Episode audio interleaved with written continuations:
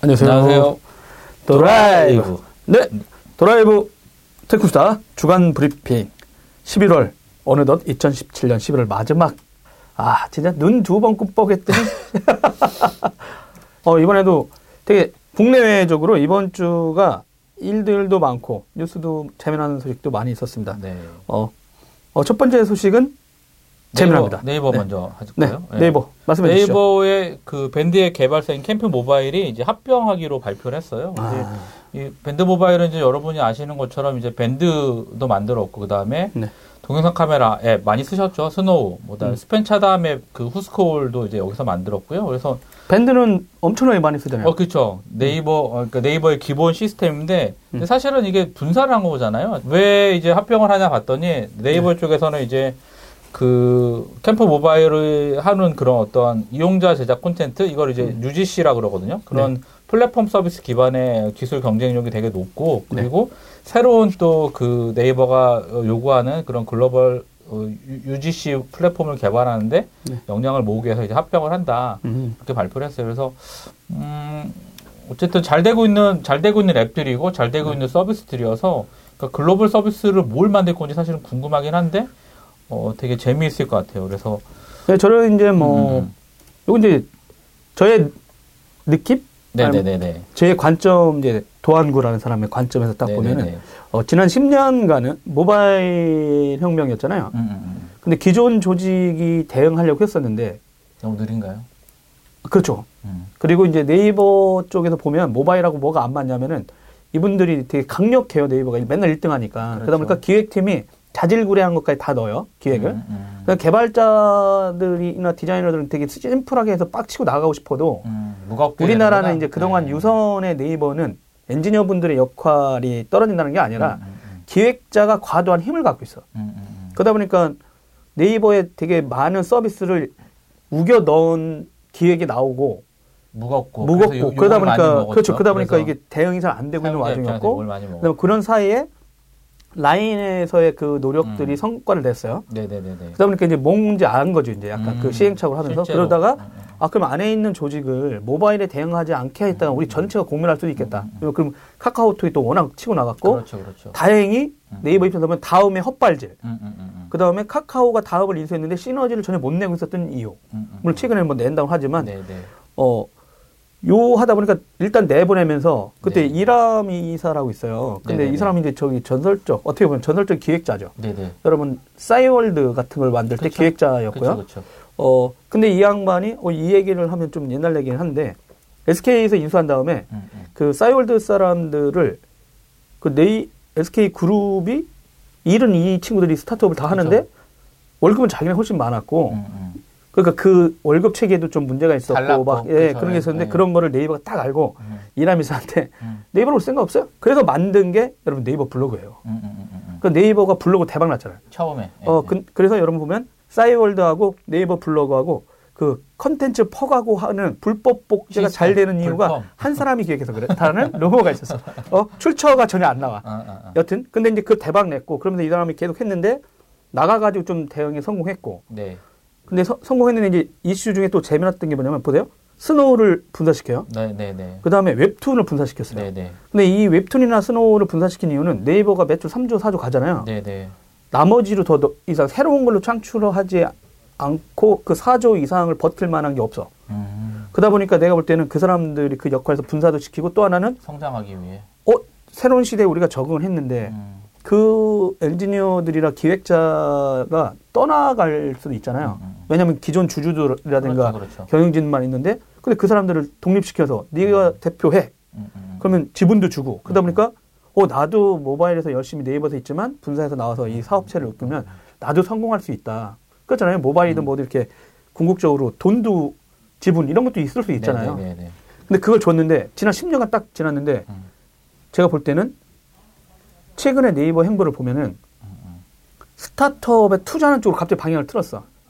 이게 뭐냐면 이제 약간 CVC라고 불리는 항목이거든요. 음, 음, 음. 그러니까 기업이 VC 역할을 하는 거예요. 아, 그쵸. corporation VC라고 해가지고 네, 네, 네. 이게 실제는 그 미국 테크 기업이라든가 유럽 테크 기업에서는 상당히 오래된 행보예요. 많이 그러니까 쓰, 많이 예, 하는 뭐냐면 방법이죠. 우리의 핵심 기술을 갖고 있을 만한 뭐 어떤 박사라든가 똑똑한 친구들한테 미리 시드머니를 줘. 그 지켜보다가 괜찮으면 사. 음, 음, 음.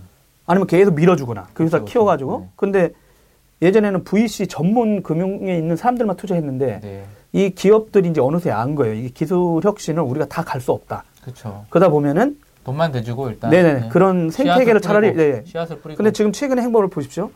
그 엄청나게 뉴스에 배달의 민족에도 투자했잖아요. 뭐 네네. 300억, 뭐 그다음에 네. 또 어디에도 뭐, 뭐 그다음에 포스 하는 업체 또 네네. 몇백억 이러다 보니까 그 스타트업한테도 지금 네이버하고 카카오톡이 막 투자하고 있어요. 예, 그러니까 쪽 많이 투자하고 있어요. 그렇죠, 그렇죠. 그러니까 이게 핵심 소프트웨어의 기술 기반인 회사가 또 필요한 거야. 음, 그러니까 서비스 기반으로는 10년간 내가 볼 때 웬만한 거 다 나왔다고 본것 같아요. 음, 음. 그리고 이 안에는 기술 기업은 아니었던 거지 캠프 모바일은. 그렇죠. 서비스를 만들어서 네. 했던 부분이니까. 근데 지금 최근에 인수하고 막 투자하는 파트를 가만히 보면은 약간의 기술 인공지능 쪽 파트에 한 방에 갈 수 있는 영역이거든요, 음. 지금. 그러다 보니까 지금은 어 서비스나 기획 위주의 사업은 가- 갔다 더 이상. 근데 원천 기반 기술을 기반으로 예, 예. 뭔가 새로운 서비스를 예. 창출해야 그, 된다. 그렇죠. 그렇다면 캠프 모바일이라는 회사 기획으로 하면 나올 건다 하는 거 10년은 안 음. 해. 근데 여기서 잘못 움직이잖아요. 그러면 다 우리나라 작은 회사들이 하는 영역이야. 그렇죠. 그러니까 이게 통제가 안 되게 하면 음. 만약에 캠프 모바일 해놓고 니네 마음대로 해봐라 이렇게 했다가 어이 우리 알아서 하는데 왜 그러세요라고 하면 국민들이나 누가 나머지는 어 쟤네들 대기업인데 여기 들어오시는 거 너무한 거 아니에요? 막 음. 이렇게 얘기하면 네이버 입장에서는 그 위기 대응 도 좀 쉽지 않고 네. 그러다 보니까 제가 볼 땐 그런 거 그다음에 이제 기술 기반으로 하고 그러다 보니까 10년 지나서 아 CVC 아까 말했던 기업이 VC 역할하는 쪽으로 해놓고 지금 그쪽에다가 일단 10년간 투자하는 거 아니냐 음, 음, 음. 그리고 왜냐면 유럽에 가서도 지금 그걸 하고 있고 음. 그 지난 10년간 새로 나온 서비스 뭐 나올 건 없잖아요 더 이상 아, 그렇죠. 뭐 사실은 하늘 아래 새로운 것은 없다고 하기 때문에 네네. 뭐 제가 봤을 때는 그냥 조금 더 더 편리해지고 더 빨라지고 좀 네. 더 UI 좋아지고 음. 뭐 그런 거에 사실 없는 것 같아요. 그러다 보니까 아니 제 입장은 그랬었어요 그래가지고 실제로는 뭐그 말씀하신 대로 2013년에 캠프모바일이 분사됐대요 2013년 4년 네네. 전이군요. 예, 네. 그래서 이제 뭐 밴드 뭐 스노우 후스콜 같은 거 했는데 이 이후에 이런 게 안 나오잖아 지금 그렇죠. 지금 꽤 됐어요. 이거 나온 것들이 2, 3년 됐기 때문에. 근데 저는 3, 4년 안에 8천만 다운로드 같은 거 만든 것도 대단하다고 생각해요 아, 그렇죠. 엄청 엄청나게 열심히 한 거죠. 네, 그러다 보니까 이제 지금은 안에 있는 네이버 조직에서도 네. 뭐 모바일에 대한 어떤 관심사 그런 거 있잖아. 아니 우리는 모바일로 뭐 하고 싶은데 안 돼. 못 아니. 캠프 모바일 음. 밖으로 빼놨으니까 그렇죠. 그러면또 네이버 안에 있는 사람 나가. 음, 그럴 거 아니야. 음, 음, 여기 있어봐야 난 새로운 거 할 수 없네. 음, 음, 음. 그 네이버는 회사는 되게 좋은데 그렇죠. 나가야 돼. 그러다 보니까 그럼 모바일 나갔던 애들 한번 다시 돌아봐라 음. 할수 있고 음, 뭐 네이버의 기술이 필요한 파트는 계속 투자를 하고 음. 그럼 그 기술 인프라에 깔아주면 네. 지금 네이버가 펼쳐놓아 있는 이 서비스에 네. 인공지능을 막 집어넣어줘야 되거든요. 음, 음. 그러니까 모바일을 이해하면서 인공지능 백단에 있는 기술도 하면서 뭐 하려면 안에도 모바일 하는 사람이 있어야 되잖아. 근데 약간 그걸 분리시켰다가 지금은 다시 앞단은 합치고 뒷단은 기술 쪽에 투자하고 이러려고 이렇게 하는 게 아닐까 하는 이게 게제 이게. 지금 AI 모바일이잖아요. 어떻게 보면 AI 플러스 모바일인데 네네. 이게 사실은 뭐 MS도 하고 있고 구글도 하고 있는 거라서 네. 저희가 봤을 때는 음, 국내에서는 잘 되겠지만 글로벌 서비스에서 경쟁력이 있는 있을지는 좀 지켜봐야 될 것 같아요. 네. 어쨌든 응원을 하겠습니다. 네. 자, 화이팅. 두 번째 뉴스인데 아 그쵸. 제가 모처럼 네, 구글 갔다 오셨어요. 간담회 갔다 왔어요. 네, 말씀하시죠. 네, 간담회 갔는데 그게 이제 구글 아태지역 기자간담회가 있었어요. 네. Made with AI. 이거 행아웃을 했죠 또. 네. live streaming을 했어요. 도쿄에서. 어. 근데 일본에서 하- 도쿄에서 하는데 중국 기자하고 인도 기자들은 초대했더라고. 한국 기자는 그냥 라이브로 한 것 같아. 근데 발표한 사람들이 다 어마무시했어. 아니 뭐 엔지니어 분들이 들 건 아닌데 여러분 인공지능이 어떻게 가냐라고 하면 누가 나왔는지 알려줄게요. 제프 딘 아, 구글 senior. fellow라고 이 양반 저기 아, 알파고 때도 오셨어요. 아, 맞아요, 맞아요. 그 예, 양대 기억이 진영. 있어. 예, 영국 예. 애들도 있고, 근데 네. 진짜 이제 미국 본사에서 끌고 가는 기술 senior예요. 네, 그러니까 네, 이분이 이 양반이 이제 구글 인공지능 왜 우리가 이런 거 하냐, 음. 그 무슨 일이 벌어지고 있냐, 구글 AI 역사 뭐 이런 내용 했고, 그 다음에 얘 하- 하드웨어 내잖아요. 네네. AI 하드웨어 이삭 레이놀즈라는 사람, 그 음. 구글 픽셀 카메라 담당이야. 네, 네. 픽스- 그 AI와 자연어 처리. 네네네. 근데 이 사람들이 얘기하다 제가 들었던 것 중에 가장 재미난 게 뭐였냐면요. 네. 새로운 시대의 컴퓨팅이라고 하더라고요. 새로운 시대의 컴퓨팅. 예, 역사가. 그, 어? 무슨 컴퓨팅이냐 했더니 음. 그동안은 텍스트로 하고 마우스로만 입력해 준 거잖아요. 그렇죠, 그렇죠. 근데 컴퓨터가 이제 듣고 음. 보고 냄새를 맡는다는 거예요, 이제. 예. 그런 시대라는 거야, 컴퓨팅이. 아. 그러니까 너무 재밌더라고요. 그러니까 인터페이스 이슈인데. 음, 오감 컴퓨팅이네요. 그렇죠, 그렇죠. 음. 그러니까 컴퓨팅에 대해서 그런 어떤 센서들을 적용해 시켜가지고 얘네들한테 그렇게 만들고 있다는 거야. 엔지니어들이. 실제로 있잖아요. 많이 봤는데 저는 이렇게 음. 성인용품들은 그걸 좀 많이 보고 네. adult 쪽에서 상당히 많은 아. 발전을 이뤘던 네. 네. 아, 그리고 이제 뭐, 여기서 이제 또, 구글 어시스턴트, 네. 네?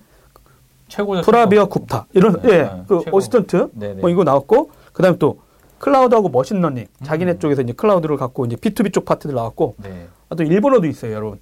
도쿄에서 하다 보니까, 어, 통역하는 분들 중에 한 분이 일어를 못해가지고, 그건 일어로 나가. 그 machine learning과 의학, 페리 펑이라는 분이 나왔는데, 이분이 이제 그 헬스케어 쪽 스타트업 하다가 여기 들어가 있더라고. 그게 음. 뭐냐면 그, 진짜 당뇨 있잖아요. 네네네. 그 당뇨병 환자 중에 이 실명되는 무슨 인자들이 있는데, 합병증. 합병증. 네, 근데 그거를 생기죠. 미리 검증하고 바- 주사 맞으면 된대요. 아. 그러다 보니까 실제 인도 지역인가 어느 쪽에서 이 구글한테 연락이 왔나봐요. 같이 한번 연구해 보면 안 되겠냐. 아. 태국이나 이런 데서. 왜- 아, 왜냐면. 자기네 인프라가 없으니까. 아, 그쵸. 그러다 보니까 이분들이 또 뭐라 하냐면 이 안구, 어, 제 사진이야. 안구. 안구. 어, 아이볼. 저는 한문이다. 네, 여러분. 제 이름은 도안구입니다. 네. 그래서 이밀이 그래서 아이보래요. E-Y-B-A-L-L. 어, 근데 고화질의 이미지가 필요하대요. 음, 음, 그 사람들이 누군가가 이걸 찍어줘야 되잖아. 음. 눈을 스캔을 하는 거군요. 그쵸? 안구 사진을 이렇게 팍 찍어요. 그러면 그 음. 뒤에 전면이 짤짤짤짤 있고 뭐가 있- 그래서 근데 그 사진들이 많아야 정상인지 비정상인지 판독을 하거나 예측 네, 가능하잖아 이게 맞아요, 맞아요. 어떻게 되면 이렇게 놓으면 음. 당뇨 환자 중에 이런 증상을 보이면 실명 갈 수 있다라고 하면 미리 처방해 줄 수 있거든요. 음. 그걸 도와주는 거예요 옆에서 아. 내가 처방하라는 게 아니라 이렇습니다라고 의사들한테. 보여주는 그렇죠. 네. 그러니까 그런 거. 그러다 보니까 이제 난제를 많이 해결할 수 있을 거다 해서 이제 헬스케어 하는 곳들과 자기네 계속 하는데 자기들이 알았다. 그래서 일본의 카메라 그 센서 업체들하고 카메라 회사 있죠. 최고죠, 소니. 네. 아니 그런 회사랑도 협력하는 거예요. 뭐. 예. 왜냐면 그쪽에서 고화질 카메라로 이 의료 장비에서 찍었던 그 데이터들을 분석, 어떻게 클라우드에 넘기고. 예, 할수 그렇죠. 있을지. 음, 음, 그리고 뭐 바다 표범 같은 게 있거든요. 아니 네. 뭐라고 했더라? C C 카운가? 바다소. 받아서. 저 바다 연구하는 분들이 네. 걔 지키려고 사진을 막 찍는데 바다를. 음, 그렇죠, 그렇죠. 근데 안 보여 어디 있는지 음, 고화질이 아니니까. 음, 그래서 음. 그거를 얘가? 계속 찾아줘. 아니 이게 음. 계속 찍으면 음, 음, 그 유- 그걸 어떻게 봤더니 유튜브를 막 학습시키는 거야. 그냥 음. 그냥 계속 그 10억 명이 쓰는 그 음. 유튜브를 계속 뭔가 학습을 시키다 봤더니. 그런 거 바다소라든가 네네네. 고양이나 이런 걸 막 지가 알아서 한대요. 그래서 예전에는 뭐 비지도 학습이 좀 뜬다고 그러고 음. 그러니까 옛날에는 막 학습 뭐 이렇게 해가지고 근데 요즘은 안 알려주고 계속해서 막 그냥 컴퓨팅 돌린대. 음. 그다음에 그런 이슈도 있고 이제 환경 보호. 네네. 어 그것도 새소리도 이제 체크해요. 음. 어떻게 해요? 아 뉴질랜드 학생 대학원 박사가 이쪽이 또 연구하는데 네. 자기네가 이제 저 새소리가 무슨 새소리인지를 계속 녹음해. 음. 그러니까 계속 자기네는 연구해. 거기 녹음해서 그냥 그러다 보면 거기서 도로 돌려서 근처니까 어떤 뭐 브레이크 소리, 뭐 차 소리 이런데 그럼 그거에서 새소리만 찾아내야 되잖아요. 음, 음, 음. 새소리를 찾아냈는데 어떤 새인지 모를 수 있잖아. 그렇죠. 그러니까 그걸 샘플링도 가능해지는 거야. 음. 계속 그이 사람이 도와줘. 음. 그 클라우드에다가 어떻게 음성을 음성 파일을 넘기고 바로 분석해갖고. 예 바로 그러면 앞으로는 뭐냐면 여러분이 산에 놀러 가시다가 무슨 새소리 들리잖아요? 전 무슨 색깔? 이렇게. 예, 예, 쓰면 그런 거를 네. 이제 그, 그리고 이제 특이한 지역에만 있는 새소리 있을 거 아니야. 음, 음, 음. 그 그런 것도 이제 클라우드가 다 해준다는 거야. 근데 그러면서 이제 이분들이 그 얘기했어요. 근데 음. 지금 구글이 서비스하고 있는 모든 개인화된 여러분들이 쓸 수 있는 모든 곳 뒷단에 AI가 있다. 음. 근데 진짜 살벌하게 개선되고 있는 거예요. 엄청나게 빠른 속도로 되고 있는 거네요. 예, 그 포토 구글 포토랑 연결돼 가지고 그것도 음. 사람이 말하는 저 음. 엠파스가 생각나더라니까 간담회 갔더니 음. 자연어였잖아. 예전에. 예. 어, 그다음 우리는 연구가 다 멈췄잖아요. 네. 근데 지금 보면 사람이 말하듯이 지금 해서 음성이 들은 다음에 그- 그런 거야. 내 구글 포토에다가 올라간 사진 중에 찾는 게 아니고 얘한테 야 나 아들내미하고 무슨 야구장 같은 거 찾아 했더니 그 사진이 팍팍 뜨는 거야 그냥. 음, 어 그러니까 그런 게 그냥 말로 하면 이제 툭툭툭 뜨고 음. 뭐 당연히 아시잖아요. 요즘에 뭐 렌즈라는 것도 다 있고 음. 그러다 보니까 이제 그 인공지능 관련된 이런 이슈에 대해서 막 되게 강력히 지금 얘기하고 있고 그 생태계가 장난이 아니야. 그러니까 아까 말씀하신 대로 초기에 말했던 네이버라든가 카카오가 네네. 한국에서는 잘할지 모르지만 이 강력한 생태계 부분 살벌해. 음, 얘네만 한 거 아니야. 그렇죠. 내가 왜 이 인간들이 요즘 와서 구글이 이 행사를 했나 봤더니 이번에 아마존 AWS가 이번 주 음, 음. 미국에서 열심히 리인벤트 엄청- 하고 하고. 있죠, 지금. 어, 또 새벽에 봤어요. 안 되는 영어로. 네, 네, 네. 거기 또 인공지능 엄청 쏟아냈어. 아, 예, 맞습니다. 어, 자기네들 쓸 수 있게 API 다 열었으니까, 어, 그러다가 저 앞에 앉은 분이 네. 데이터만 갖고 있으면 장땡이야? 이렇게 또 음, 올리셨더라고요. 또 그렇죠, 보시고. 그러니까 이제 더 이상 그런 거 연구하고 할 이유가 뭐 있냐는 거야. 걔네가 다 해. 음. 어, 또 어떻게 살벌하죠. 그러니까 엄청 큰 회사 몇 개가 이런 걸 다 던져. 연구 다 해서. 그러니까 데이터 갖고 있는, 그 데이터 없으면 쓸 수도 없잖아. 그렇죠. 그 그런 데는 적극 활용하라고 얘기를 하는 거예요. 그러니까 어 이거 인공지능 같은 거 보고 나니까 막 되게 그 영상부터 시작해가지고 엄청나게 개발자들 입장에서 보면 엄청나게 시도할 수 있는 게 많아진 거예요. 과정부에서 5대 5대 그 기술 개발할 거에 AI 들어가 있잖아요. KIAI 나오지 않나요? 어, 코리아 붙으면 다 망하던데. 저 같으면 진짜 개인적으로 단두대에다 그 이런 인간들은 그냥 저기 절도산 밑에 가가지고 저희가 진짜 절도산 밑에 그거 신 절도산 만들어야 돼요. 길로틴 필요하신가요? 아니 그냥 작두로 그냥. KIAI. 아 이게 이제 제가 이제 3천억 예산 확보 뭐 이러면서. 아, 이게 이제 왜 이런 얘기를 하냐면, 실제는 아마존에 네. 이번에 거기 이제 그 총괄, AWS 행사 총괄하고 있는 그 CEO가 그 얘기를 했어요. 뭐냐면, 10년 정도 지났다가 뭔가가 네. 폭발하는 것이다. 빅뱅. 예, 그러니까 쌓여 있을 쌓여 때, 있다. 기술이라는 게 그러니까 어느 날 갑자기. 뻥 튀어나오는 게 아니라. 근데 그 튀어나기 위해서 10여 년의 시간이 꾸준히. 필요한, 꾸준히. 근데 내가 그분의 그 얘기를 새벽에 듣고 나서 무슨 생각이 들었냐면, 그 지난 정부를 욕하는 게 아니라, 아, 이게 관은 안 된다는 걸 알았어요. 왜냐면 민간 기업은 생존을 위해서 연구를 하잖아요. 네. 그게 단기적이든 중장기적이든. 오늘 근데 이 기업은 연구를 안 하면 사라져. 그렇죠. 그러다 보니까 기업 입장에서는. 예, 기업, 네. 오히려 여러분 되게 이상해요. 안정적인 관이 연구 개발 더 잘할 거라고 생각하는데 내가 볼 땐 우리나라는 관이 그 단기간 성과 측정에 매몰됐어. 그 특히 실제 자기 승진이랑 또 결부가 돼 예, 있어서. 그러니까 너무 성과 측정 뭐 다른 쪽으로 가면 안 되지만 네. 그러다 보니까 이분들은 그러니까 말한 대로 장기 과제긴 한데 몇 천억 말도 안 되는 돈을 써요. 네. 근데 이분들은 그 회사가 망하는 것도 아니에요. 자기는 잘리지도 않아. 그렇죠. 그러니까 아쉬울 게 없어. 음. 아무도 책임 안 져. 예, 책임 안 또, 져요. 음. 그러다 보니까 또 육성을 해요. 네. 몇번 얘기하는 건데 육성하는 네. 순간 공급하는 회사가 많아지거든요. 네. 그럼 저가 경쟁이 돼. 네. 근데 지금 10여 년 동안 지난 10여 년 모바일 혁명기에 여러분 관이 하는 일이라든가 관하고 같이 붙어서 먹고 산 사람들 중에 한국의 클라우드, 빅데이터, 뭐 소셜, IoT 혁신한 기업이 하나라도 있어요? 아는 기업 한번 내, 이거 10년간 없습니다. 쓴 돈은 수주 십조일 겁니다. 그 돈 나눠주지. 애들 밥이나 주고 대학교 보내면 되거든요. 아파트 공짜, 주고. 공짜로 좀 되잖아요. 공짜로. 그죠? 그 과학기술정통부가 네. 돈은 엄청 많고, 그러니까 엄청. 제가 볼 때는 인공지능 이게 왜 안 된다고 얘기하냐면 기본적인 인프라들이 필요해요. 인프라도 없고 데이터도 보세요. 없고. 이 구글이라든가 저번에 이제 네이버 개발자 행사도 제가 봐- 봤는데 이 회사들이 하는 행사가 다 클라우드가 기반인 거야. 그쵸, 컴퓨팅 그쵸. 파워. 기본. 예, 그 이번에 뭐냐면 여기 AWS 얘기 안 하려고 했는데 하게 되는데 음. 컴퓨팅에 대해서 얘기했고요. 음. 오라클 쌍욕했어요. 그렇죠. 오라클이 자기네 욕하니까 네. 오라클? 야 임마 빅데이터 아 이게 데이터베이스가 어떤 건지 알려줄게 음. open source로 다 이동 중이야 하면서 또 음. 이제 자기네 기능 개선한 거 올렸어 그러면 컴퓨터에 대해서 얘기했고 데이터베이스에서 얘기했고 그 다음에 데이터 분석 관련된 뭐 네. data lake 호수라는 거 얘기하고. 그 다음에 인공지능 얘기하고요 음, 음. IoT 얘기 근데 이게 모든 게 클라우드 서비스 위에 올라가요 네, 네. 어 그리고 새로운 서비스들 할 때마다 region 어디에 들어가는지 그 얘기들이 나왔거든. 그게 뭐냐면 떨어져 있지 않은 거야. 그 클라우드나 이런 건 사회 기본 인프라 같은 그 역할을 하고 그 위에 이 수많은 것들이 얹어졌을 때 생태계가 만들어진다고 지금 하고 있어요. 그러면 네. 저는 늦게 하더라도 그, 그 모습대로 가야 되는데 우리나라는 보십시오. 제대로.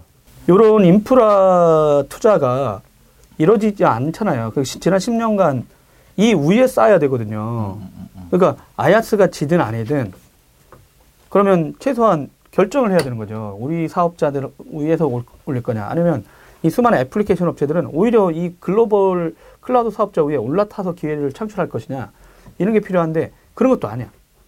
그러다 보니까 이제 어, 돈은 엄청 썼지만 남은 게 과연 뭐가 있느냐. 그리고 그 성과에 대해서 자기네 훈장 주고 그래요. 음, 맞아요. 연말에 아 지네들이 북치고 장구치고 해. 아, 나 그, 그거 보면서 열받는 거야. 어, 나, 너 내일 어디 가서 강의를 하는데, 자아자찬하고. 어, 나도 모르고 했더니, 어, 그런 행사 중에 하나더라고. 내가 쌍욕했더니, 어, 죄송합니다만. 근데, 연말 행사잖아요. 아니, 막 훈장이 쏟아진다니까요. 그 자기들, 아, 근데 내가 볼 땐, 저분들은 훈장을 서로 받는데, 제대로 뭘 만들었다는 거야? 이런 거 있잖아요. 그리고 정부가 연구과제 안 하면 다 망한대, 민간 기업이. 이게 말이 됩니까? 그러면 도대체 우리나라가 관이 돈을 쓰지 않으면 망할 수밖에 없는 구조인데, 그러면 저는 육성보다는 오히려, 그냥 관이 돈이 없는 건 아니잖아요? 아, 그렇죠. 그러니까 거대한 수요처가 되라고. 저 앞에 있는 아저씨가 맨날 얘기하는 게 있어요. 네. 아, 미국 정부가 잘하는 게 있어요. 네. 사줘요, 자꾸. 음, 그러니까 육성을 하면 가격이 떨어지잖아요. 그렇죠. 근데 만약 에 정성 기자님이 뭔가 연구 개발했어. 음, 음, 음. 처음에, 어, 이거 사주면 이 회사 네. 계속 잘 되잖아. 기술 개발하고. 네. 아, 근데 아예 안 했던 회사를 이게 육성한다는 건 무슨 문제가 네. 생기냐면 육성하는 순간 네. 모든 회사들이 거의 뛰어들어요. 돈이 있으니까. 아, 그렇죠. 근데 산다고 하면서 당신이 만든 걸 지금 가져와봐라고 하면 달라져요. 왜냐면 음, 음, 2년, 3년간 연구 개발한 회사는 저희들이 이렇게 연구했습니다라고 하면 그걸 검증을 받으면 어? 진짜 연구했네. 음. 그렇죠, 그렇죠. 어? 구현해봐. 이렇게 하면 되는데 그렇게 안 하고 맨날 페이퍼로만 보고 막 이러니까 음. 구매를 하더라도 그게 잘 안 되거든요. 근데 네. 저는 오히려 구매, 구매 프로세스를 좀 바꿔주고 그 그래야 위기가 오더라도 버텨낼 수 있어요. 여러분 네. 미국이 왜 30년 지났다가 인공지능이 지금 뜨는지 아세요? 똑같아요. 거기도 나사라든가 막 이런- 이상한 말도 안 되는 연구들이 진행되긴 해.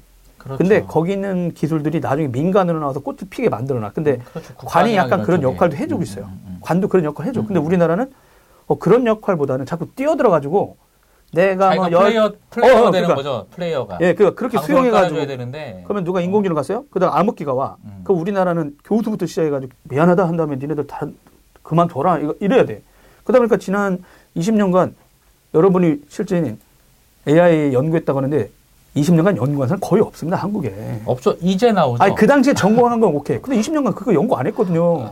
왜냐하면 그런 데가 그런 사람을 수용할 수 있는 구조가 아니었어요 한국이. 그렇죠. 민간 기업도 그렇고 관도 그렇고. 근데 오히려 그런 역할을 좀 해주면 그렇게 꾸준히 바보 소리 저 음. 저희 또라이들 아니야라고 해도 꾸준히 그런 쪽에다가 좀 음. 장기 투자를 하든가 그렇게 음. 그런 식의 관이 가야 돼요. 근데 지금 우리나라는 매년 1년마다 실적. 네 하고 나서 그러니까 겉에서 보기에는 그 정부가 지난 10년간에 클라우드 빅데이터 다 한 것처럼 보이잖아요. 음. 근데 성과가 왜 없나 보면 맨날 1년 단위야. 어 그러니까 결과물 정부한테 그렇죠. 네. 받은 결과물이 네. 공개돼 있지 않아. 네네. 논문을 내긴 하는데 진짜인지 아닌지 몰라 그러니까 서로. 그런 건 사실은 실제로 공개를 해야 되고 저는 누차 말씀드리지만 대학교 교수님한테 가지만 그 교수님한테 할당받은 금액은 대학교 전체로 전체로 따져야 된다고 봐요. 그래서 그 실적이 제대로 안 나오는 것들은 레포트를 정확하게 공개를 해서 다른 교수들한테 검증을 일단 받아야 되고 그 예산 자체도 만약에 어, 허위나 자- 잘못된 그러니까 잘못된 게 아니라 제대로 연구를 안 했다 그러면 그 다음에 예산에서 삭감을 시켜야 된다고 생각을 해요. 근데 그런 제도들이 안 돼 있기 때문에 문제가 되는 거고요. 바뀌겠죠. 네. 안 바뀐다니까요? 바꿔야 됩니다. 어. 공정사회 사람이 먼저다. 공정사회. 과학기술 정통부 사람들 좀 정신 좀 차려주세요. 어? 중소벤처부도 이제 일하셔야죠. 차라리 네. 중소벤처부한테 희망을 거는 게 나을 것 같아요. 아, 그러니까 이제 그랬으면 좋겠어요. 그러니까 그런 거대한 수요처가 되고 그 2, 3년 준비한 회사, 그런 회사한테 실적 내놔라고 하는 게 아니라 그럼 구- 당신들이 하고 싶은 거 시- 구현해봐 하면 그분들이 다 구현할 수 있어. 네. 그런 데가는 투자할 수 있고 정부 지원금이 갈 수 있게 좀 도와주는 체계를 좀 만들어주세요. 그 지난 10년간 그런 얘기를 하는데도 안 바뀌고 있잖아요. 그러다 보니까 악순환이 돼요. 그러다 보니까 지금 격변기에 그런 회사는 없고 다 그냥 겉에 인터페이스만 만드는 회사만 남아버렸다는 거죠. 아쉽습니다. 여러분 지금 2017년 11월 30일, 네. 어, 11월 넷째 주 주간 tech 브리핑을 듣고 계십니다. 정모성 기자와 함께하고 있죠.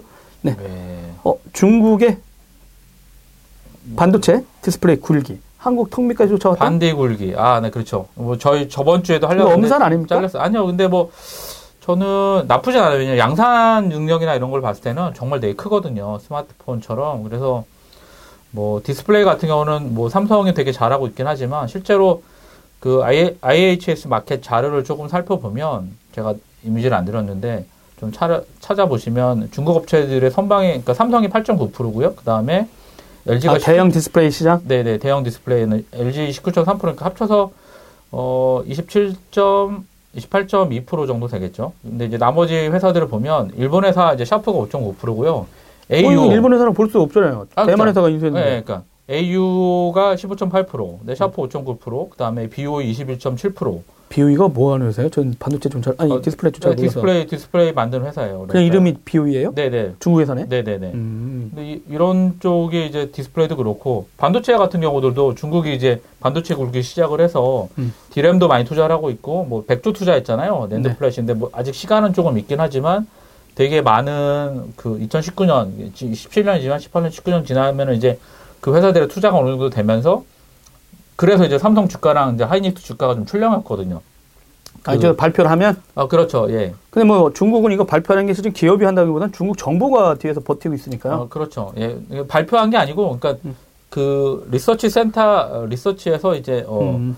그 조사해 보니까 예, 리서치한 결과도 나왔고 그 다음에 애널리스트들이 분석한 결과를 또 내놨어요. 그래갖고 그 레포트가 이제 어 삼성전자 같은 경우도 이제 매수에서 중립으로 내려왔기 때문에 좀 주가가 출렁인 것도 있고 이런 경쟁 상황들 때문에 근데 맨날 위기야. 맨날 얘기죠. 근데 사실은 우리나라는 위기 과도한 거 아닙니까? 아, 그렇죠. 삼성전자 네. 뭐 위기 이러는데 내보내 전 세계 1등이에 올해 어. 반도체. 그렇죠, 내가 그렇죠. 그 댓글 달았잖아. 네. 야, 이 내가 IT 바닥에 들어온 지 20년 됐는데 네네. 20년간 위기였다고. 네네네. 위기가 아닐 때가 그럼 위기가 아니었 조정한 위기를 거 아닙니까? 즐기죠. 위기를 즐기는 어, 너무 과한 거 그러니까 아닙니까? 과하게 해서 이제 뭐 정부 자금도 받고 뭐 두루두루 해서 어, 여러 가지 뭐 그런 게 있겠죠. 하여튼. 오히려 과도한 위기로 사람들이 정작 위기를 못 위기는 본인인데 위기는 국민들인데 그렇죠. 네, 위기는 국민들인데 어, 어, 좀 정신 좀 차렸으면 좋겠고 근데 어찌됐든 잘할 거라고 생각이 돼요. 왜냐하면은 워낙 뭐 아까 말씀드린 대로 정말 똑똑한 분들이 다 몰려 있기 때문에 뭐 그리고 전략도 제가 봤을 때는 2020년까지 나와 있는 것 같아요.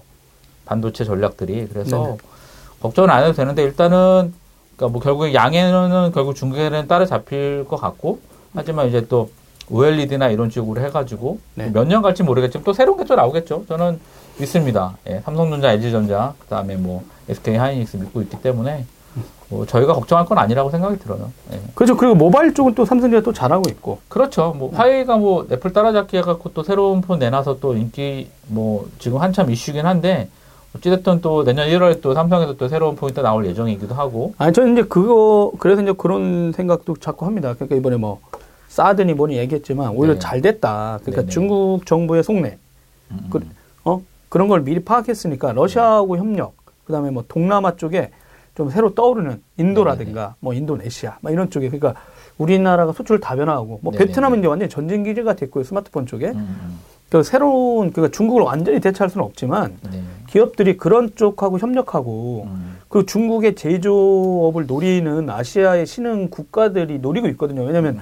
제조업을 해야 고용이 창출된다는 이슈가 있었죠. 그렇죠. 어느 정도는. 인구 많은 베트남이나 예, 그렇죠, 그렇죠. 인도라, 뭐 이런 네. 데도 인도. 심지어 인도는 거기다 공장을 짓지 않으면은 니네 거 여기서 못해 이런 어, 얘기. 있었고요. 그러다 보면 저는 오히려 그런 그런 면에서는 지금 우리나라 기업들이 그런데 투자할 수 있는 여력은 있으니까 네. 오히려 중국은 이 반도체라든가 이런 이슈에서 되게 강력하게 들어온 게 사실이고, 아, 얼마 전에 ARM, 음. 심포지엄에서 했거든요. 네네네. 손정희 회장이 낚아챈 그 반도체, 모바일 쪽 파트의 설계 회사, 음, 음, 음. 어, 관계자를 살짝 만나봤어요. 늦게, 아. 늦게, 늦게. 아, 아, 아. 네. 어, 뭐, 뭐, 바, 바뀌고 있나요? 했더니, 어, 회장이 바뀌면 바뀌어요. 근데 그, 원래 소프트뱅크가 연구 개발하는 회사가 안 샀거든요. 그렇죠, 그렇죠. 특징이었는데 되게 아이러니해요. 음. 연구 암은 연구 개발해야 되잖아. 그렇죠, 그렇죠. 그 저번에 어떤 분은 야 소프트뱅크는 연구 개발을 해서 사질 않아 했는데 최근에 그런 핵심 회사를 계속 사고 있다는 거야. 음, 음, 음, 음. 로봇이라든가 이러면서 그것도 되게 특화된 거잖아요. 근데 그런 반도체 진영에서 되게 재미난 일이 많대요. 음, 그러니까 결국에는 근데 사실 손정희 회장이 이제 또 AI 이쪽에 관심이 많잖아요. 그리고 네. 로봇도 마찬가지인데 거의 반도체 들어가자 또 네, 그러니까 핵심 그, 반도체 그러니까 그 핵심이 반도체고 거기에 어. 또 IoT 센서 우버, 네, 우버에다가 또 배팅을 또 했어요. 네. 그러니까 어, 이분이 얘기한 이분이 그리는 그림은 AI 플러스 자율주행 플러스 뭐 이렇게 되는 건데 어, 되게 재밌다. 되게 그 정말 어, 정말 중국에 있는 거 1등에도 투자했죠. 아, 그쵸, 싱가포르에 그쵸. 있는 네. 아테적 하는 그 음, 회사 그 음. 이거 손정 회장이 다 투자해놨어요. 그러니까요. 그러니까 어찌됐든 어떻게 그 보면 저번에 팔고 그거 사고 했던 그 신의 한 수가 또 이제 또 등장하지 않을까. 몇 년 사이에 또 빅뱅이 일어나니까 또 음. 기대가 또 되기도 해요. 아, 이제 돌아가서 이제 중국이 이제 그렇게 하는데 실제 이 반도체 쪽 음, 음. 뭐 최근에 그럼 이슈가 뭔가요 물어봤어요 또. 그러니까 왜냐면 이 디스플레이 얘기하고 중국이 따라오곤 하지만 제가 이제 왜 그 ARM한테 물어봤냐면 아니 왜 삼성전자는 인공지능에 얘기를 안 할까 이런 거지. 그러면 ARM도 이런 거 하- 하나요? 그러니까 당연하죠. 음. 지금 인공지능 관련된 건 모든 연구의 핵심이다. 근데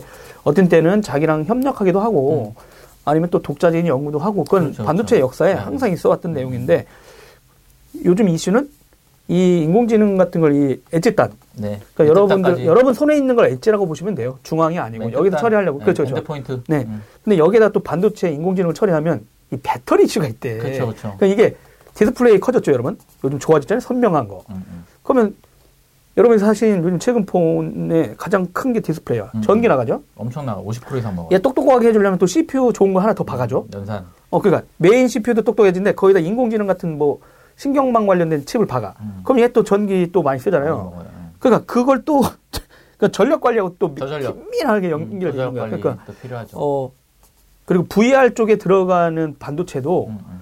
그러니까 메인을 처리하는 반도체가 있는데 음성 인터페이스. 할 때는 굳이 얘가 할 이유가 없대요. 그쵸. 그러면 거기에 들어가는 칩에 이 음성 인식 서비스를 음, 해주려고 하는데 그거는 텍스트를 일부만 탁탁하게 처리하면 된다. 그러다 보면 예 그러면 메인은 영상을 처리하게 하고 음. 나머지는 그렇지 않고 그러다 보니까 이 제품 하나 안에 안에 되게 수많은 반도체들이 들어가는데 그렇죠, 그렇죠. 그 이, 이런 사업에 중국이 당연히 들어오고 싶어 하는 음, 거예요, 국가가. 그리고 우리나라 지금 뉴스가 났더라고요. 삼성전자가 워낙 잘 나가잖아요, 하이닉스하고. 아, 그렇죠. 여기한테 반도체를 같이 하는 협력 업체가 엄청 많잖아요. 음, 음, 이 회사들이 갑자기 한국에 막 투자해. 음, 음, 음, 그래서 삼성하고 같이 긴밀하게 빨리 움직여야 완제품 쪽으로 갈 수 있어. 삼성이 나갈 때. 음, 음. 그러니까 여기에서 투자해. 그러다 보니까 이제 반도체 쪽은 중국은 당연히 들어오고 싶어 하는 거고, 음. 다른 나라 반도체하고 협력하고. 그렇죠. 근데 이게 이제 20년간 위기론을 주장하니까 근데 뭐 위기 그러니까 엄살이 좀 심하다. 물론 내부적으로 미디어가 그런가요? 아, 그렇죠. 엄살이 심하다. 계속 과도한 공포를 해서 삼성 제품을 써야 된다는 이런 그런 세뇌를 시키는 게 아닌가 좀 그, 래서. 계속 일 시키는 거 아닐까요? 그렇죠. 위기인데 무슨 어? 월화 돈을 수목 올려. 금금금 아, 뭐 이런 거 네. 그죠? 여튼간에 중국의 굴기가 뭐 하루 이틀 남은 건 아니었는데요. 네네. 어. 어, 그러니까 위기인 걸 아는 게 되게 이미 대응하고 있다는 말을 했었어요. 제가 아는 미래학자가 그렇죠, 프랑스에서 그렇죠. 오신 분이 어 그리고 그 샌드위치론에 대해서 한국 사람들은 착각하고 있다. 음, 음, 음, 음. 한국은 자기네 주변이 중국하고 일본밖에 없는 줄 안다. 이런 음, 얘기 하셨어요. 프랑스 분이. 러시아가 있다. 음. 그 다음에 인도도 있다. 원천 기술 갖고 통로. 아, 그게 뭐냐면 당신들의 논리의 위기론, 네. 중국과 일본에 끼어 있는 한반도 네. 얘기하면 어 그럼 유럽에 있는 회사는 다 죽었냐 이러고요. 음, 음, 음, 음. 어, 독일하고 프랑스 사이에 끼어 있는 모든 유럽의 국가는 다 망했냐? 그렇지 않다. 그러니까 다른 식의 대응. 근데 물론 우리나라가 이제 그 제조업 중심에 이런 게 있었는데 그 산업이 이제 뭐 위기를 직면하다 보니까 그런 네. 내용이 나오는 것 같은데 이미 뭐 샌드위치라고 하는 것 자체가 이미 위기를 감지하고 대응하고 있는 거라 너무 그렇죠. 그리고 네. 그게 위기가 알면 다변화 시키면 된다 이런 음, 얘기를 했어요. 근데 음. 오히려 이 기회에 다변화 쪽으로도 좀 시장도 다변화하고 했으면 좋겠습니다. 하고 있지 않을까요? 네. 하시겠죠. 네. 뭐 우리 삼성 걱정을 왜 해? 아, 그러게. 우리 걱정해야 돼. 네. 어, 다음 뉴스. 비트코인 얘기 잠깐 하고 갈까요? 전 비트코인이 잘 몰라가지고 지금 비트코인을 지금 말해줄 분을 네. 찾고 있는데 네. 어 모셨잖아요. 알았다고 한 다음에 네. 어, 연락이 없어요. 접, 저, 어, 접수. 그래서 다른 분을 섭외하려고 지금 알겠습니다. 삐졌어. 여튼 근데 어 비트코인이 만 달러가 넘었어요. 와, 대박이죠, 대박. 개당 만 달러. 우리나라 네. 돈으로 1,083만 원. 1,100만 원 정도 되는 거죠. 예. 이건 진짜 아 저도 이제 이게 실제 개인적으로 비트코인이나 네. 블록체인 쪽에 블록체인 이렇게 약간 책을 읽거나 하긴 했는데 이렇게 관심을 안 가졌던 영역이에요. 음, 근데 그렇죠. 실제는 1년 사이에 음, 음, 음. 완전히 미래죠. 비- 블록체인 기술은. 그렇죠. 근데 여기다 이제 가상화폐 이슈가 네. 붙고 막 난리 나고 우리나라 또 이 거래소가 또 한국에 엄청 많더만요. 그렇죠. 거래 수익이 꽤 짭짤해요. 그래서 넥슨이랑 이런 데서 투자를 한 이유가 거기에 있고요. 그러니까 수수료가 되게 비싸거든요. 저희 주식 거래 같은 경우는 뭐 2년 무료, 3년 무료 하고 있잖아요. 거래세를 내야 되는데 네. 어, 어찌됐든 간에 지금 정상적으로는 비트코인에 대해서는 세금이 붙지 않아서 수수료에 넣거든요. 근데 수수료에 대한 그 스프레드가 되게 높아서 좀 문제가 되긴 하는데 어찌됐든 뭐 국내에서 그 수수료 스프레드만으로도 되게 거래소들이 거래량이 워낙 많기 때문에 네. 수입이 되는 거죠. 그래서 그 미국에서 이제 금광 시대에 뭐 이제 금을 캐러 갔지만 실제로 돈을 번 거는 리바이스밖에 없다는 얘기처럼 음. 거래소들이 많은 돈을 벌고 있어요. 그래서 근데 결국에는 이 논란은 거품 논란일 것 같아요. 결국에는 원래 저각 왜냐 왜냐하면 어, 어차피 한정적인 자원이기 때문에 그걸 어떻게 사용해 문제인데 예전에는 이게 갖고 있긴 하는데 만들어지 채굴해서 만들어진 마이닝해서 갖고 있긴 하는데 이걸 어디다 쓸 줄 몰랐거든요. 네. 근데 뭐 미국 같은 경우는 이제 불법적으로 뭐 마약 자금이라든가 불법 무기 거래에 많이 사용이 됐었고 그리고 ransom에서도 이걸로 달라고 하잖아. 그렇죠. 기본이죠. 그러니까 이게 위에 버추얼로 올라가 가상으로 거래가 되는 거기 때문에 실제로는 거래 실적에 남지 않아요. 내 통장으로 각국에 있는 어떤 account로 이게 돈이 빼면 되는데 문제는 뭐냐면 이 거래소에 있는 그 거래소에 있는 내 데이터 마이닝 자금이 자체가 얘들이 비자랑 마스터랑 익스프레스랑 이렇게 거래를 해가지고 얘네가 자체적으로 신용카드를 만들어줘요. 그러면 이 신용카드에다 내 credit에 있는 걸 결제를 하면 국내에 있는 국세청에서 잡을 수가 없는 거죠. 조세회피처 문제가 왜 지금 이슈가 안 되냐면 조세회피처가 3, 4년 전에 문제가 됐잖아요. 네네. 그 부분, 그 분들은 지금 다 가상 화폐로 갖고 있어요. 아. 비트코인. 도망갈 달러. 다 도망갔군요. 네, 그러니까 그거는 지금 사실 이슈가 안 돼요. 뭐 조세 피처를 조사를 해봐야 옛날 얘기고 지금 음. 갖고 있는 분들은 해외에 어디 그 뭐 사이프러스나 이런 데서 발급한 비자 카드나 마스카드 카드를 갖고 있고 그분들은 해외 가서 그거로 하루에 만 달러, 십만 달러 긁어도 한도 제한도 없고 그런 상황이. 어, 근데 그걸 국가들이 알면서도 간말 안 하나요? 어 지금 조사를 할 수가 없으니까 왜냐하면 말씀드린 대로 유럽이랑 이런 데들은 그 이제 조사협피처 협정인 같은 데 있잖아요. 그런 규약들이 뭐냐 많이 얹혀 있기 때문에 그랬어요 저번에. 그러니까요. 그 회사들이 이제 그 세금 관련된 어, 국제 규약들이 서로 그 회사들이 이제는 이제 바뀐 거죠. 조세회피처를 만들어서 이게 아니고 그냥 자기네가 그거 거래하는 회사 우리 흔히 얘기하는 이제 FX 회사 같은 거를 만든 거죠. foreign exchange인데 음. 그 foreign exchange를 만들면서 이제 원래는 거래가 안 됐던 건데 지금 뭐 이더리움도 외환거래 외환거래 외환거래의 방식인데 이거를 이제 비트코인을 거래를 하는 거죠. 이리디 뭐 이더리움이나 뭐 이런 것도 하는 것처럼 이제 문제가 되는 게 뭐냐면 어찌됐든 비트코인 시가총액이 지금 181조예요. 근데 미국 뉴욕 증시의 Standard and Poor S&P 500 지수 시가총액의 95%예요.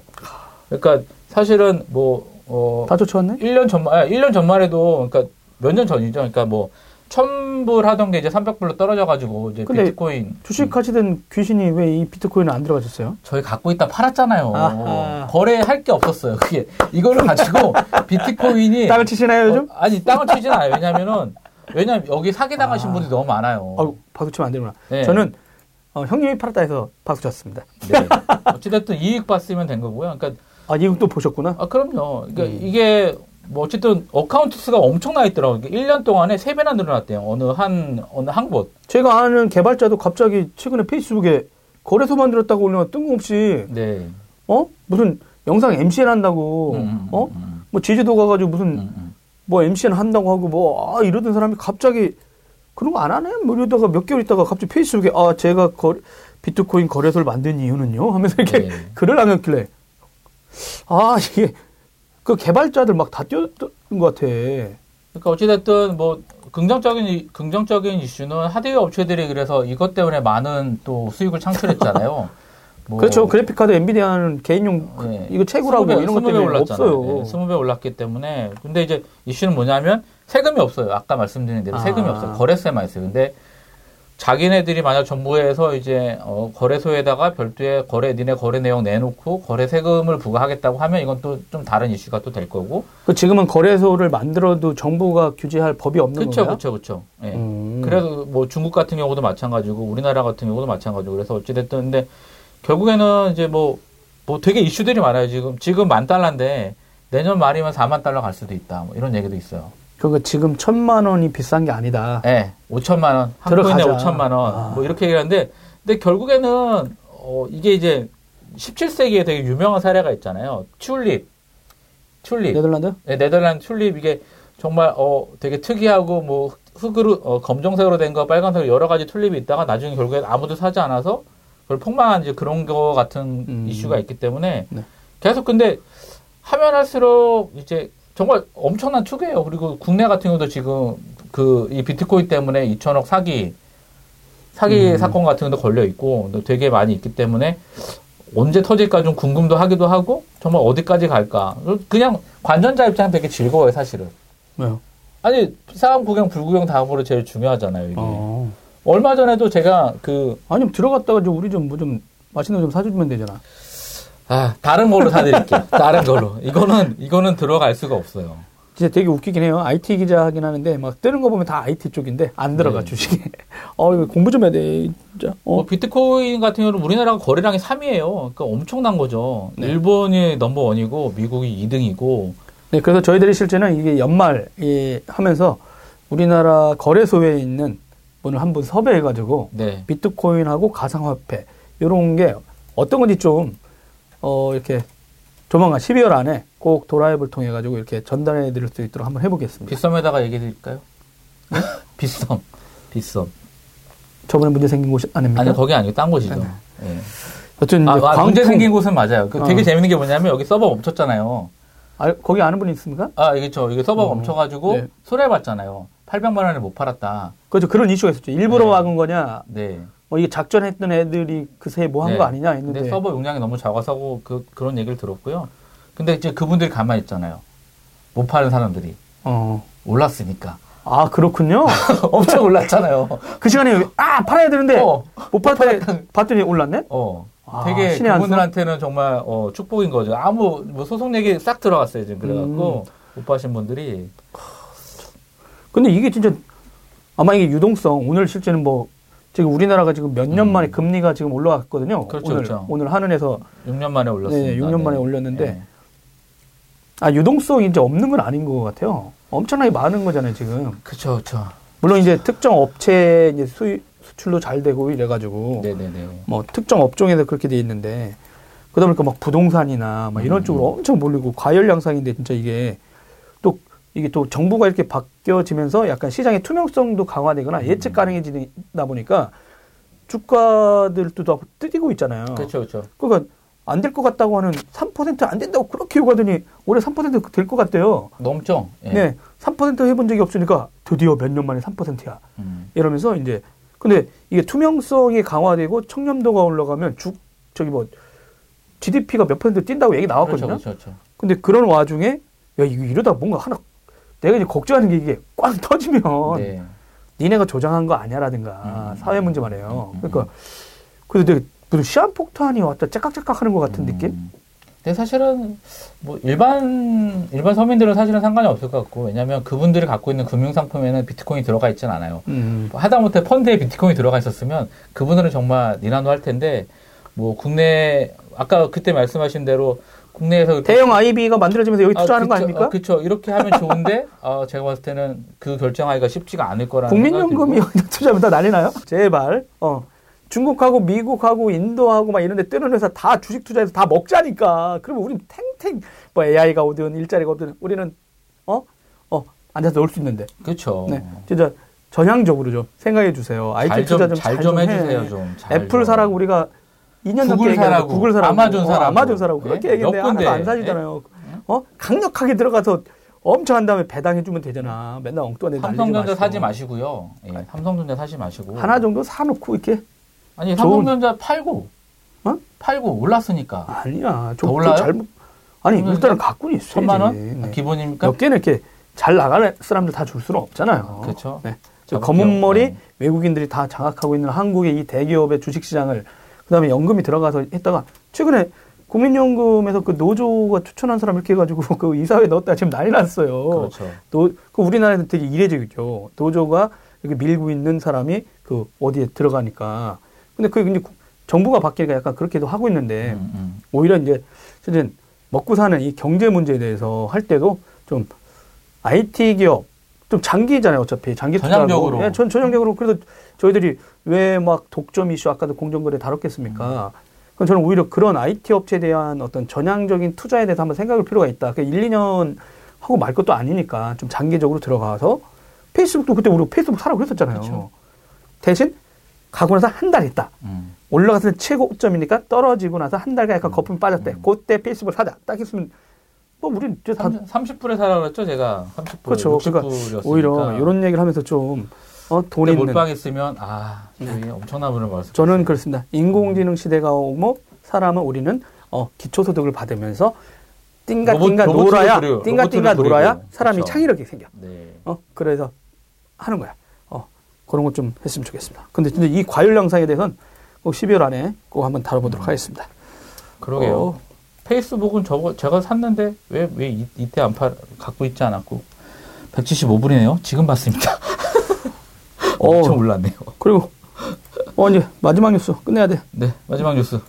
아이폰 인기가 어? 서피디가 저희 서피디가 아이폰을 샀나요?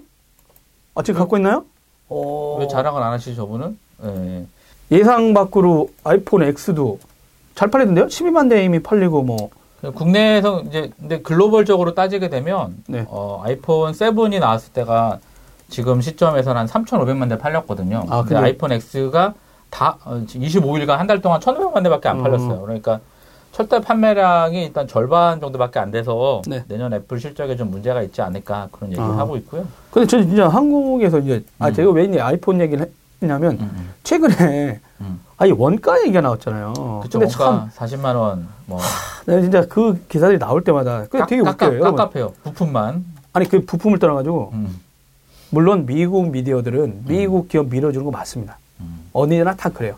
우리나라도 우리나라 기업들 다 음. 밀어주고 하는 거 좋아. 근데 삼성전자 원가 얘기를 안 해. 음, 음, 음. 아 그러니까 이게 단순 비교로 그러니까 이렇게 밀어주는 것도 적당히 좀 같이, 해야지. 같이 그렇죠. 가, 그러니까 같이 가야지. 삼성 원가 기사는 한 번도 안 써. 어, 삼성 원가는 20만 원밖에 안 됐던 걸로 기억이 돼요. 아, 그런가요? 네.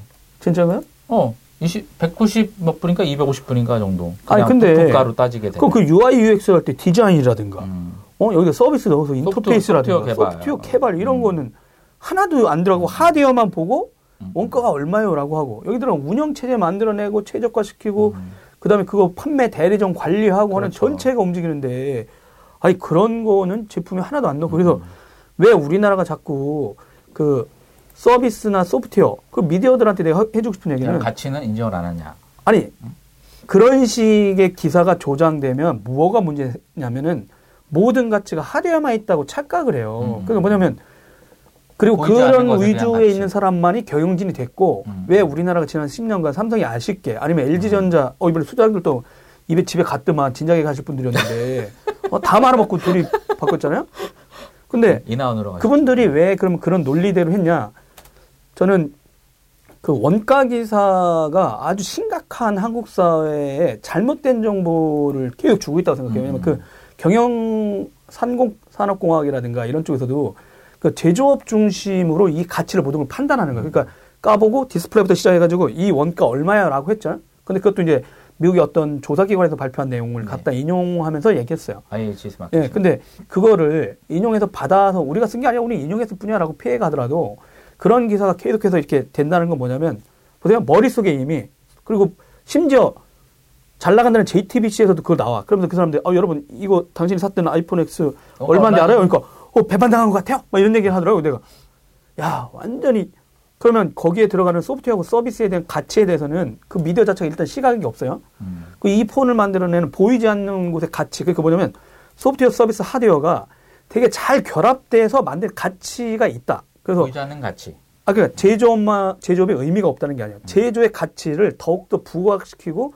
시장의 점유율을 높이는 건 음, 서비스. 소프트웨어가 당연히 결합된 음. 이세 개가 잘 매끄럽게 된야 이 경쟁력이 생긴다는 얘기를 꾸, 꾸준히 해주고 제조업은 제조대로 역할이 있고 소프트웨어나 서비스를 만드는 사람들과 거기 종사자들은 그런 역할이 있다라고 해야 이게 제대로 된 그런 어떤 시각을 갖고 그럼 서비스를 런칭할 때는 뭐가 필요한 거야 이렇게 되는데 모든 게 여러분 단가 여러분 아이플한테 사기당해요 뭐 원가는 뭐예요 이거는 20년 전 그냥 70년대 제조 공장을 지을 서비스하고 소프트웨어가 없던 나라에 제조업. 예, 네, 그런. 사람들만 지금 다 경영진이 있다니까요. 삼성전자하고 어디든 다 한국이 왜 소프트웨어 서비스에 이렇게 제대로 대응을 못했냐면 그분들은 소프트웨어 서비스를 해본 적이 없어서 이 사업에 대한 이해가 없이 다 이루어낸 거예요, 문제가. 음. 다 이뤄냈다고. 다 사장하고 하고 지금 삼성전자 반도체 70%그 역사 120년 만에 인텔을 누르고 또 1등. 어, 그죠.